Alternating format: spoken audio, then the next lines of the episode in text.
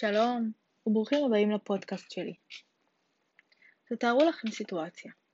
קמתם בבוקר, שתיתם קפה, התארגנתם לעבודה ויצאתם לדרך. כמו כל יום, עליתם על הקו הקבוע שלכם באוטובוס, התיישבתם והייתם בדרך להתחיל את יום העבודה שלכם. לפתע, משום מקום, מגיע מישהו ומבקש מכם לפנות את המושב שלכם באוטובוס, כי לא מגיע לשבת ולכם לא. מה הייתם עושים? היום נדבר על האישה שסירבה לפנות את מקומה, וקוראים לה רוזה פארקס. רוזה, אישה שחורה בת 42, שברגע אחד התחילה מהפכה, והייתה חלק משינוי היסטורי ששינה את כללי המשחק בארצות הברית של שנות ה-50 וה-60.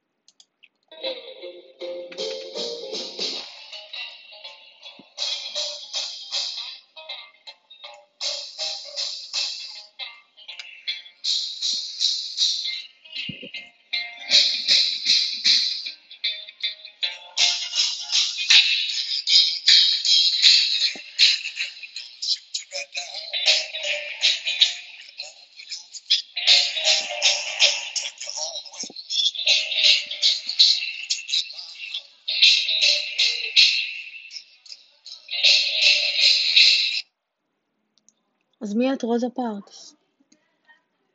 רוזה לואיז מקולי נולדה בתאריך הרביעי לפברואר בשנת 1913 בעיירת טסקיג'י שבאלבמה. היא נישאה לריימונד פארקס בשנת 1932.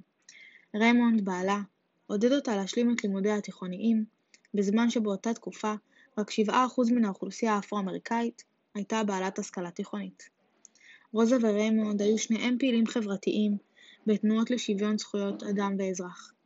ריימונד היה פעיל ב-NAACP, האיגוד הלאומי לקידום אנשים צבעוניים, ורוזה הצטרפה בשנת 1943 לתנועה האמריקאית לזכויות האזרח והמאבק לשוויון זכויות.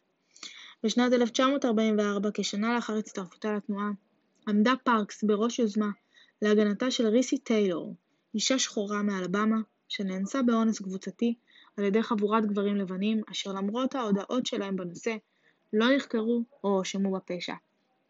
היא הקימה את הוועדה למען צדק שוויוני עבור גברת ריסי טיילור, שהפך עד מהרה לארגון עם סניפים ברחבי ארצות הברית, ותמכו בפעילים ופעילות שחורים מובילים של התקופה.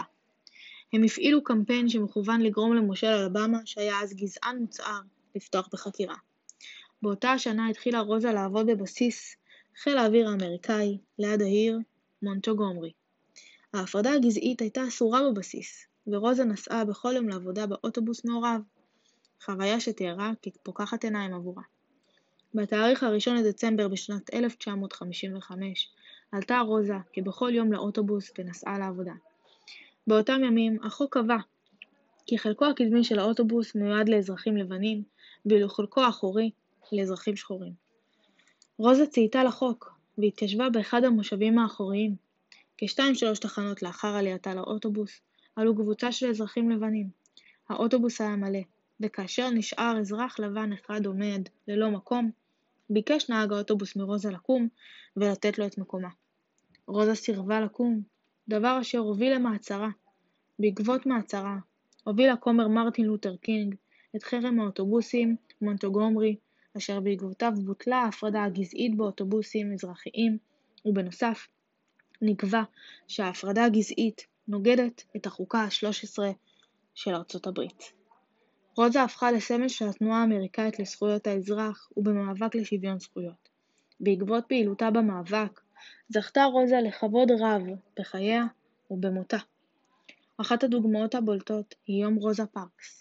יום רוזה פארקס הוא חג לאומי הנחגג במדינות קליפורניה ומיזורי ביום הולדתה של רוזה בתאריך הרביעי לפברואר, ובמדינות אוהיו ואורגון בתאריך הראשון לדצמבר, תאריך יום ההצהרה. גם בישראל לא שוכחים את רוזה, ואפשר לבקר בבר רוזה פארקס ברחוב דיזינגוף בעיר תל אביב. אז עד כאן הפודקאסט שלי על רוזה פארקס. מקווה שנהנתם.